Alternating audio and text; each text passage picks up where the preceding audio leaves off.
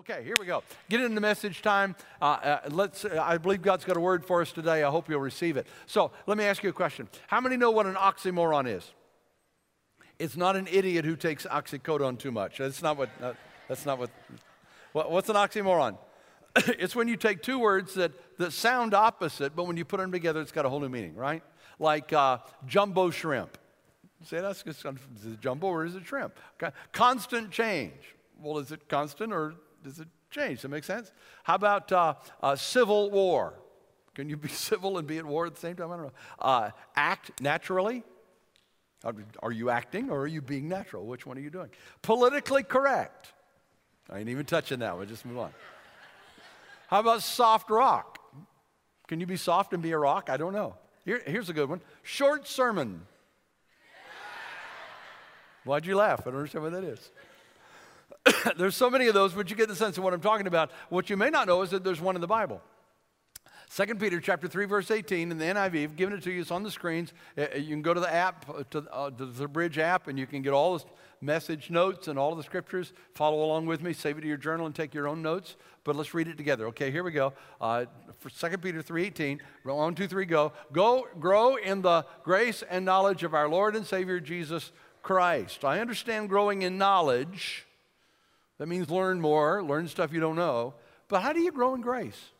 I, I grow in grace. That how, how do those two things go together? I mean, if grace is God's free gift that you receive by faith, how do you grow in it? What does that even mean? Hear me, guys. It only makes sense. Growing in grace only makes sense when you finally understand that growing in grace is not about how many, growing in grace is about how much. Growing in grace is not about how many, it's about how much. It's not about how many meetings you attend at church, though I want you to come on May 16th. That's not what it's about. It's not about how many Bible verses you memorize. It's not about uh, how many minutes you spend in devotional time. It's not about how many Christian books you read. Growing in grace is not about how many anything.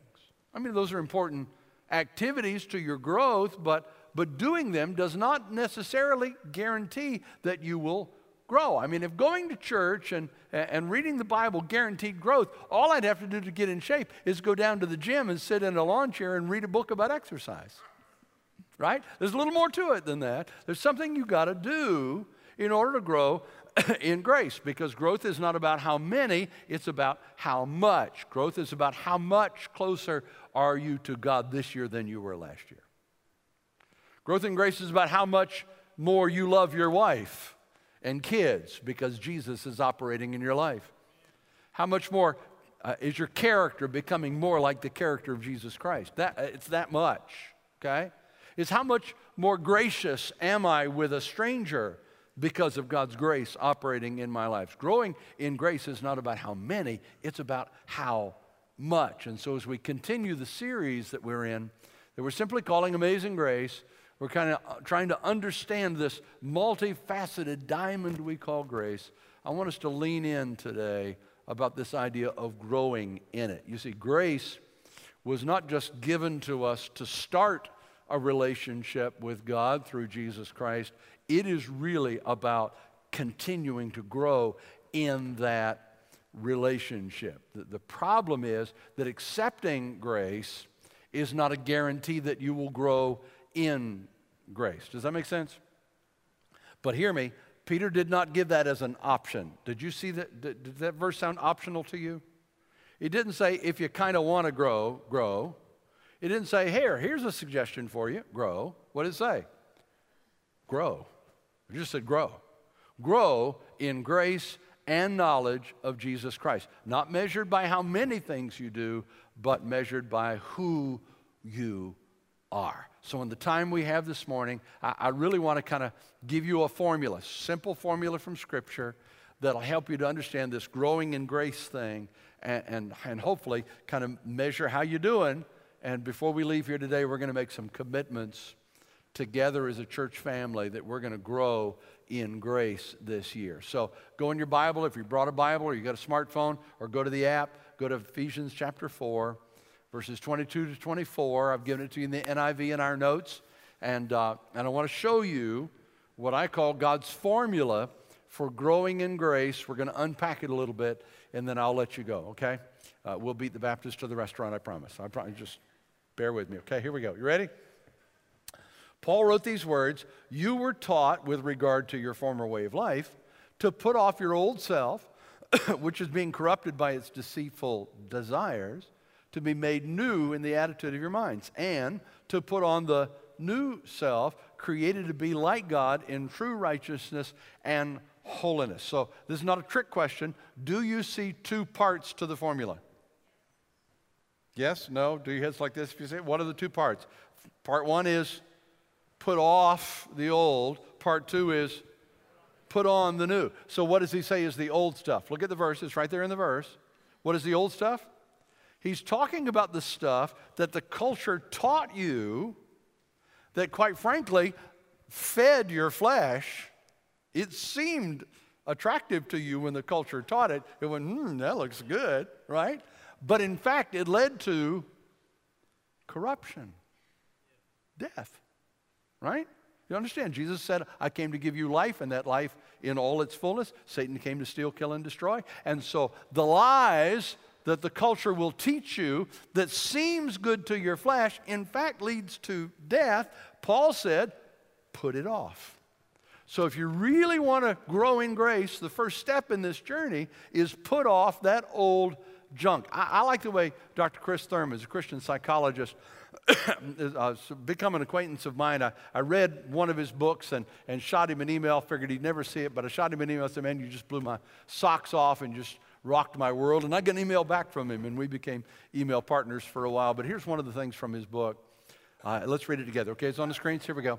Behind every self deceiving, defeating behavior is a self deceiving lie I'm holding on to. One more time, let's do it together. Behind every self defeating behavior is a self deceiving lie I'm holding on to. Think about that for a moment as we unpack this, because I've seen three lies that people who have embraced grace, received grace, have gotten a fresh start with Jesus, are still holding on to. Three lies that if we don't challenge our thinking, we will continue to carry this junk from our old self into our new life. And the result is we never find the fulfilling life that Jesus promised. We never find the abundance that he promised because we're still holding on to the old stuff. Paul said, if you really want to grow in grace, you got to put off the old before you put on the new. So let's unpack it. Three lies that I see. Lie number one is I grow by doing good things. I grow by doing good things. Look at somebody and say, that's a lie. Just look at somebody and say, that's a lie. now, hear me. We believed that was true before we embraced grace. We believed that was true before we came to Jesus. But if you want to grow in grace, if you want to grow to become more like our gracious God, you got to change your way of thinking. Here's how Jesus put it in Matthew chapter 9, verse 17. Neither do men pour new wine into old wineskins. If they do, the skins will burst, the wine will run out, and the wineskins will be ruined. No, they pour new wine into new wineskins, and both are preserved. Now, I know you probably don't have wineskins in your backyard, so let me unpack that just a minute, make sure we're in this thing together, okay? In those days, in Jesus' day, they, they put wine into leather pouches. And the reason they love to do that is when you first make wine, grape juice, what happens? Anybody knows? Uh, the winos among us, I mean, you, come on, you know. Uh, come on, you know what happens. It ferments. And, and, and, that creates gases and creates expansion. And so you, you need a leather pouch or something like that that has room to expand. Otherwise, this new wine, while it's in that expanding period, will burst the thing. Well, an old wineskin that's gotten brittle will burst and you'll lose the wine. That's what Jesus said. So you need a new wineskin to put new wine in. You need a new container to put new ideas in. And so, this old idea of I grow, I get better by doing good things has to go away. You need a new wineskin. Here's what you need to know you will never grow by doing good things, it just doesn't happen. It won't get you there. You can do a good job of rearranging the chairs on the Titanic, you're still going down. Does that make sense? It's kind of like being in the middle of the Pacific Ocean in a rowboat. Just imagine yourself in the middle of the Pacific Ocean in a rowboat, and you're rowing as hard as you can, trying to get to either the east shore or the west shore. Uh, but you know it, it occurs to you in exhaustion I, there's nothing I can do to get to shore. I'm going to die in this ocean. And about the time you're ready to give up, a big old ocean liner comes by and picks you up. And you go, wow, this is amazing. I'm on the ocean liner, and it's filled with food and activities and all kinds of wonderful things that you can do. But it occurs to you, I'm not in charge anymore. I, don't get to set the direction of the ship anymore. I don't get to decide how fast it goes or how slow it goes or where it goes. There is a different captain now, and that's a little unsettling when we're used to being in charge of our own lives. Are you with me? You tracking with me? Do you guys like this? And so what do we do? We say, Bring my rowboat and put it on the deck. And we get in our rowboat on the deck of this big ocean liner and start rowing and saying, God, aren't you proud of me? Because I'm working so hard doing this amazing stuff, and you are doing nothing but beating your wings. You aren't getting anywhere. You're not accomplishing anything. God says, I got new things for you to do. I, I, got a new way for you to live. You're working yourself to death, and you don't have to do that because it's never going to get you where you need to be. It's time to trust me, God said. Believe me when I say I've charted the course for the direction you ought to be going in. Trust me. Lie number one is if I do enough good things, I will grow in grace. Lie number two, I don't want to spend a lot of time because I want to get to the truths, okay? Lie number two is I grow by keeping the rules. I grow by keeping the rules. You know, smoke, cuss, drink, or chew, or hang around with girls who do, therefore I'm a Christian. Isn't that wonderful? What does the Bible say? Hebrews chapter 1, verse 9, or 13, 9. Your heart should be strengthened by what? God's grace, not by obeying the rules. What's he saying? He's saying that growing in grace is not about keeping the rules. In fact, when you stop and think about it, rules actually inhibit growth. Is that true? If, when a child is three, he has lots of rules to obey, doesn't he? When he's 13, there are fewer rules for the child. I mean, if you're telling your, still telling your 13 year old not to touch the stove because the fire's hot, you might have a problem, right? So there are fewer rules as they get older and more principles to reason by. Does that make sense? You know, when a child is very young, he never leaves your sight. But then when he gets older, you let him go stay with his friends for a while. Put some boundaries and curfews on there. You check to make sure it's safe. And, and so in time, you begin to, to release the rules in favor of reasoning by principle. If you don't, when they're ready to go out on their own, they won't survive because they learn, haven't learned how to deal. And that's why the mission of every parent is to help our kids move from rules to principles. That, that's our job. And I, can I just say to you, young people still living at home with your parents, teenagers, whatever age you are, if you think your parents are holding on to the rules too long, you know how to get them to change? Demonstrate to them that you understand the principles they've been teaching you and you're reasoning maturely through them. The more they see you do that, the more they'll listen to the rules because they trust that you understand the principles. One of my sons came to me one time, wanted to go to a gathering that I knew he wasn't ready for, and he said, Don't you trust me? I said, You know what? I think I trust you as much as any 13 year old I know. But no, I don't trust that you're ready for that. Show me that you're ready for that, and we'll talk. And so demonstrate that. Show them you can reason maturely, and you'll watch it. Bottom line is rules don't produce growth. Any more than the speed limit out there on Highway 70 makes you a safe driver. The only thing it does is it makes you slow down enough that your stupidity won't kill somebody. If you get it, okay, my stupidity won't kill somebody. If you get the speed limits don't make you good; they show that you're bad. Because, am I right? Because if everybody was a safe driver, you wouldn't need any speed limits. Everybody would drive a safe speed.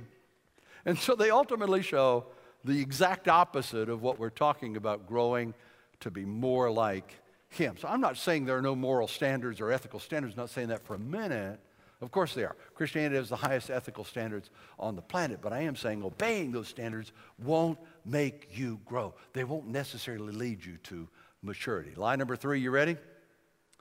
I grow by beating myself up. I grow by beating myself up. Look at somebody and say, That's a lie. That's a lie. but I see Christians all the time. They, they, they, get this idea that if I, if I feel bad enough about the bad stuff I'm doing, I'll quit doing them.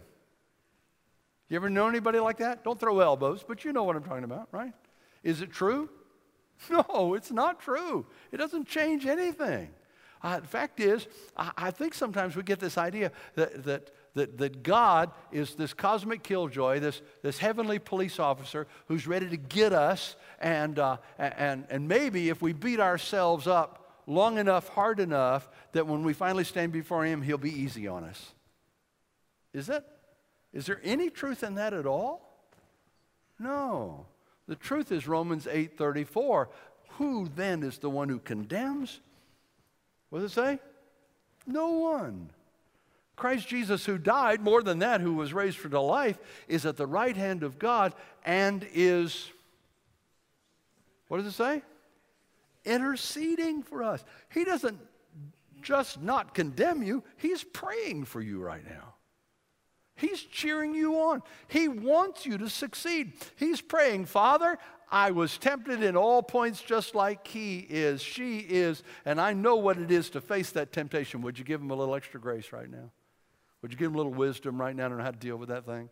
Jesus is praying for you right now, and in your darkest hour, in your most difficult time, Jesus is at the right hand of the Father praying for you. He's not condemning you, so stop condemning yourself. It will not help you grow. If you mess up, own up, confess it, He'll forgive you. Keep short accounts with Him. Just remember how much He loves you on the journey. Bottom line is you don't grow by doing good stuff, and you don't grow by keeping all the rules, and you don't grow by feeling guilty. So put your old self away. Got it? I got one got it over here. Got it? Put your old self away. Okay, Pastor Jim, I hear you. Uh, but if that's not how you grow, how do you grow? I'm so glad you asked.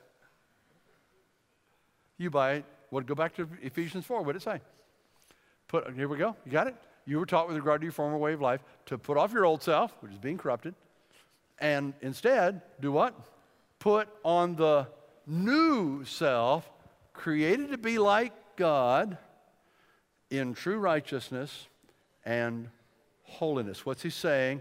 He's saying, put off the lies and put on the truth. He even tells us what the three truths right there. Do You see him? Truth number one, we're created to be like him. Truth number two, he is our true righteousness. Truth number three, he's our holiness. So let's just lean into that for a few minutes and see if we can capture this one because it's huge, guys. This is so huge. I posted it on Facebook this morning. Some of you have seen it, and I've seen some posts from first service already that, that have blessed my socks off. Some of the people that are watching online uh, were blessed by the, the message this morning. This is huge, guys. I kind of wanted to rush through that first part because I want to really get this part. Because um, this changes everything when we finally get it. Put off that old junk, put off those lies. Say, I will not allow those lies to continue to define me. I will not grow in grace by keeping rules and trying to be good enough and beat myself up when I'm not good enough. I've got to put on the truth. What are the truths? Truth number one He is God. I am not, but I'm created to be like Him. Understand that we were created in His image expressly for the purpose of being in relationship with Him. And the only thing that's happened is that image got tarnished when sin got introduced. That's all that happened. And so the journey that we're on and that God is on is to re brush up, clean up the image of God that is in us, that He made us to be like Him. Now, He didn't make us to be God. We're not going to be gods one day, but He did call us to be like Him. Don't have enough time to unpack all the details of what it means to be like God, but let me ask it this way How do you become like God? Oh, oh, let me ask you this way How do you become like anybody? You spend time with them. You study them. You learn everything you can about them, right? Kim and I have been married for 42 years. When we first got married, I thought I knew everything there was to know about her. Yeah, I'm stupid. What can I say? It's just that's what I thought. Okay? And it wasn't it wasn't long at all after we moved in together that I discovered we're not just alike. We are the exact opposites. It always amazes me. I do, used to do premarital counseling, and I meet with these couples, and I say, "So, so you want to get married? Yeah. What you got? We're in love. What else you got? Well, we just we got so much in common. Uh, yeah. Well, how about the opposites? I mean, because we're just opposites. Opposites attract, right? And then they attack, right? That's what, true. It's what happens. Kim was detail oriented, and I was the big picture guy. And, and Kim was a morning person, and I liked the night. And, and Kim was a neat freak, and I was a slob, okay?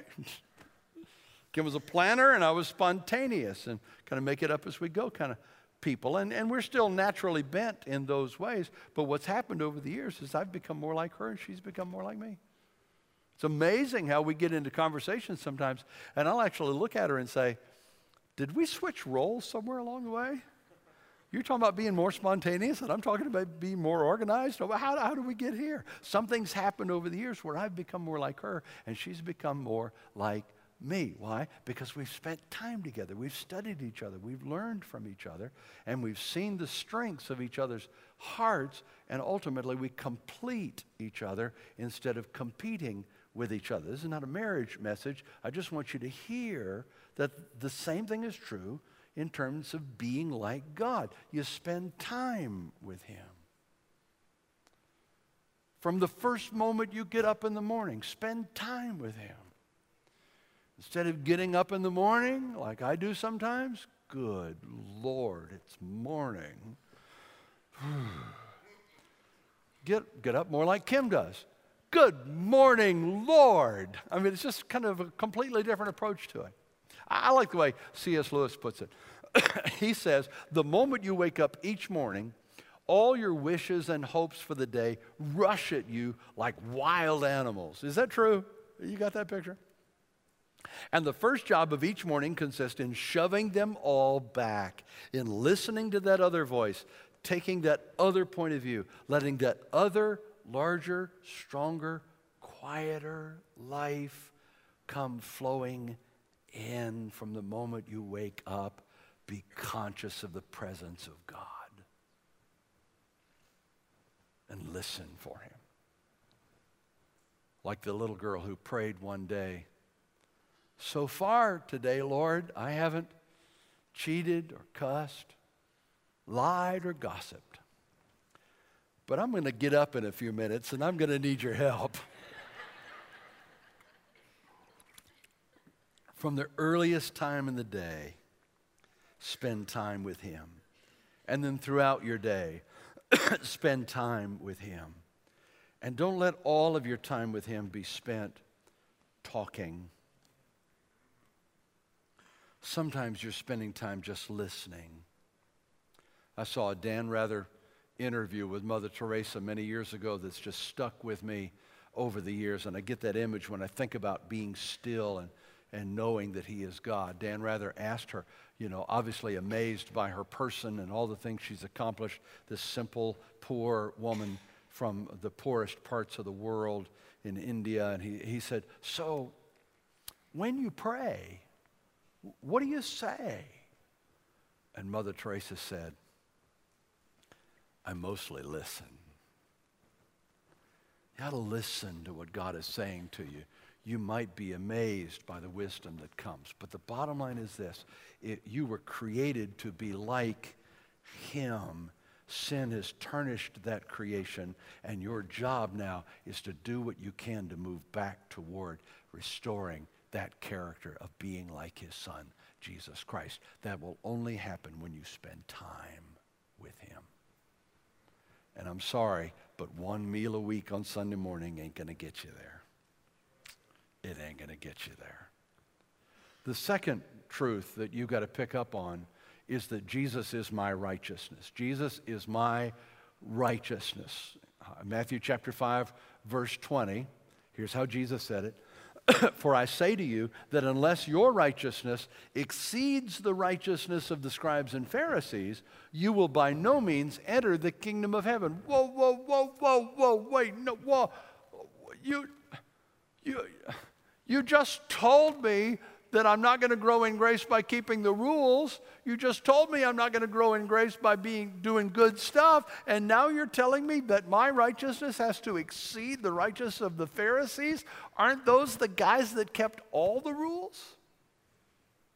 Uh, aren't those the guys that, that counted the leaves on their mint plants and tithed one out of ten of them? Aren't they the guys who, who, who wore these things on their foreheads they called phylacteries that kept copies of the rules so they could walk around and say, Hey, everybody, look at me. I'm keeping all the rules. And you're telling me now that my righteousness has to exceed that? But you just told me that I'm confused, Jim. Well, I was too until I understood that the only way you can exceed this kind of man made perfection is if you get a better kind of righteousness. The better kind of righteousness is not the righteousness you get from being good enough. Isaiah said that kind of righteousness is as filthy rags. Paul said, I count mine as being dung. It's the kind that is imparted to you because of Jesus Christ. It's the kind that he lays over you and puts on you when you accept his free offer of grace. As I mentioned, it's free, but it wasn't cheap. Hear me, guys. If you want to grow in grace, if you really want to grow in grace. You got to get rid of the old lies, the old junk that said, I, I, you know, I'll keep the rules, I'll, I'll, I'll obey all the rules, and I'll do lots of good stuff, and, and I'll beat myself up when I get it wrong. You got to get rid of that junk, and you got to embrace the idea that my call is to be like God, which means I spend time with Him. And in spending that time with Him, I accept His offer of His righteousness over me. Therefore, I will walk with him, and I will learn from him, and I will do life with him, and I will walk in the unforced rhythms of grace, which leads us to the third truth that's huge. This is where I really wanted to land this morning, and I want you to lean in. If you went to brunch, come back, okay? I want you to get this.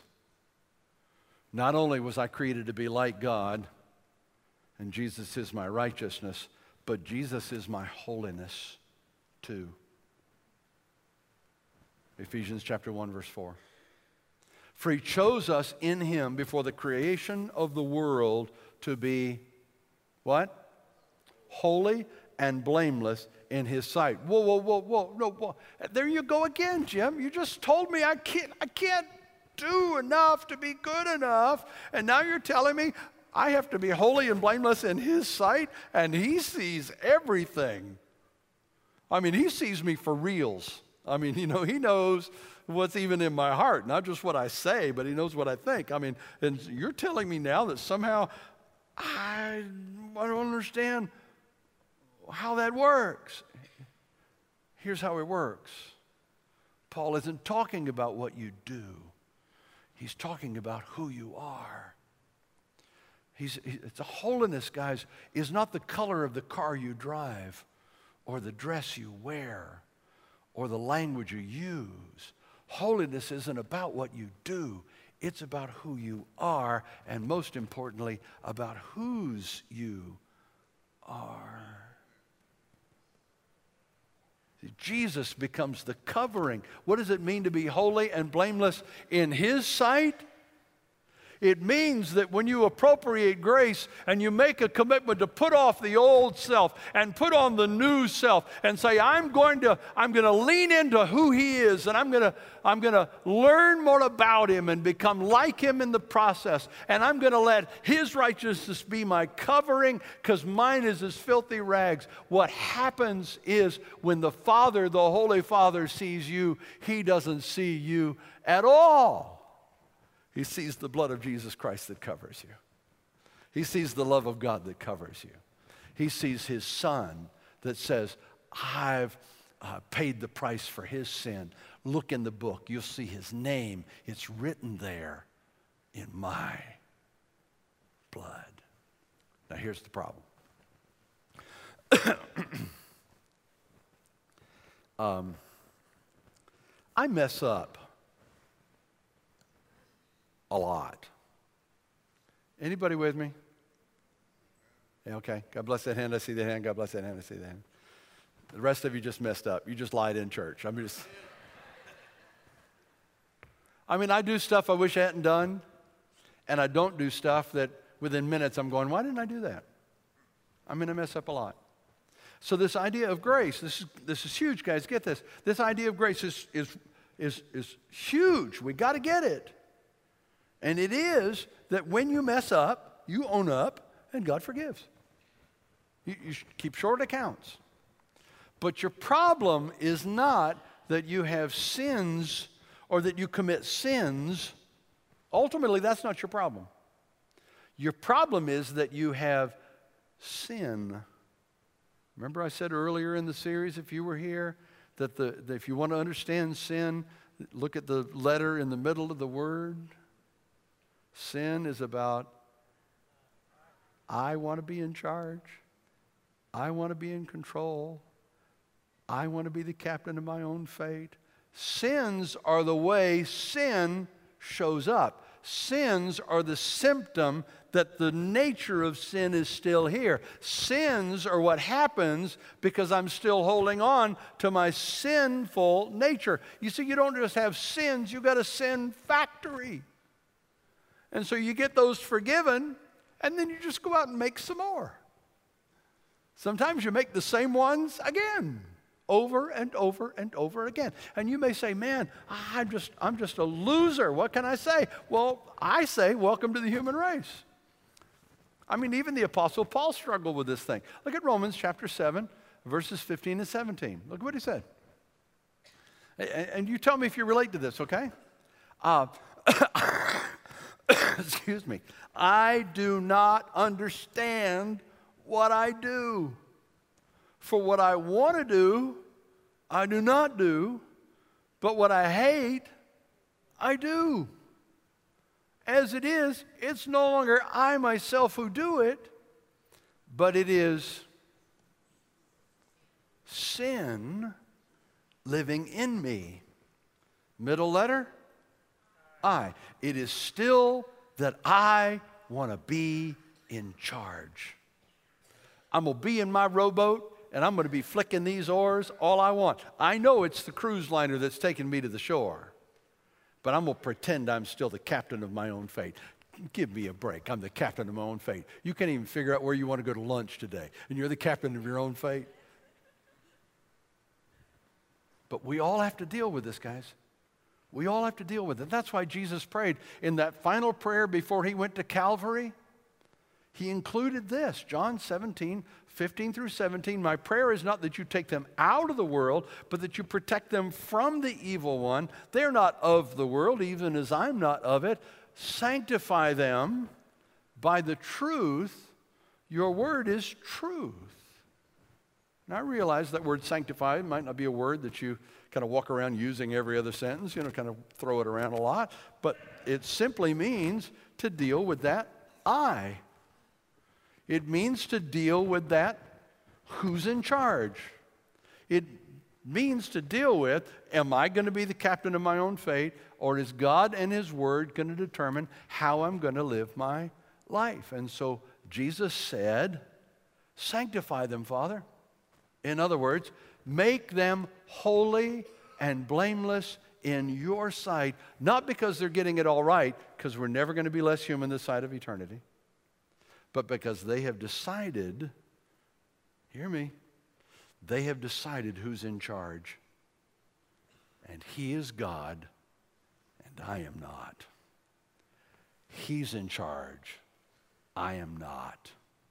And I may chafe at that sometimes, but when I finally get it from my head to my heart, I rest in because he loves me. But I have to make a decision who's going to be Lord? Who's going to be the CEO? Will it be me or will it be him? What difference does it make? Let me show you what difference it makes. The same Paul who said those words, wrote those words in chapter 7, established that Jesus Christ is the answer. And by the time we get to chapter 8, verse 37, it's the same Paul who wrote, No, in all these things we are what? More than conquerors through him who loved us. Do you see the contrast of those two things? Do you, do you see the, oh, wretched man that I am? Why do I do this stuff and I don't do this stuff? I am more than conqueror in Christ Jesus. Something changed in his life. And I think what changed is Paul decided who's really in charge. I believe Paul accepted Jesus not just as Savior, he accepted him as Lord. And I believe with everything in me that it is the secret for many of us to finally break free from some of those self defeating behaviors based on self deceiving lies that we've been carrying. I believe it's the secret to putting off the old legalisms that we've been trying to do our best to keep the rules and be good enough and beat ourselves up when we're not and put on the new self based on the truth of God's word. I was created to be like him because he loves me and wants a relationship with me. And he is my righteousness. He is my holiness. He is in charge. And when he is, then my answer to him is yes, sir. Well, you haven't heard the command. Doesn't matter what the command is. My answer to him is yes, sir. Can I tell you? Can I tell you who I am? We're just getting to know each other. I'm a 19 year old kid from Bladenboro, North Carolina, that said, Jesus, I'm yours. You tell me where to go. The answer is yes. You tell me how long to stay. The answer is yes. Tell me what you want me to do. The answer is yes. And from that day to this, I don't know of a single time that he's made it clear to me here's what I want you to do that I said, uh uh-uh, uh, not going to do it. And he's taken me all over the world and done amazing things that I never dreamed that a little kid from a little town in the corner of North Carolina would get to experience simply because I said, I don't just want you as my Savior, I want you as my Lord. Are you getting this? It's huge, guys. It's huge. I love the way Eugene Peterson paraphrased Ephesians 4 22 to 24. We'll close with this. Everything, and I do mean everything, connected with that old way of life has to go. Get rid of it. And then take on an entirely new way of life, a God fashioned life, a life renewed from the inside and working itself into your conduct as God accurately reproduces his character in you. That's amazing grace. How sweet the sound that saved a wretch like me. I once was lost, but now I'm found. Was blind, but now I see. And because I see that you are God, and I was created to be like you and in relationship with you. And now I see that my righteousness is as filthy rags, but I can take on yours. And now I see that I will never be holy enough in my own right, but I can be holy in your sight because of the blood of Jesus Christ that covers me. When I see that, I get to live in amazing grace. My chains are gone. I've been set free. I don't have to live under legalism anymore. I don't have to live under this bondage of did I keep the rules right today? I get to live free in Jesus Christ. Will that affect how I live? Of course, it'll affect how you live. But not as a means to get grace because you've received it. And that's what I want for you in Jesus' name. Let's pray together. Father, thank you for loving us while we were thumbing our noses at you. While we were doing our own thing, running our own way, pretending to be the captain of our own fate.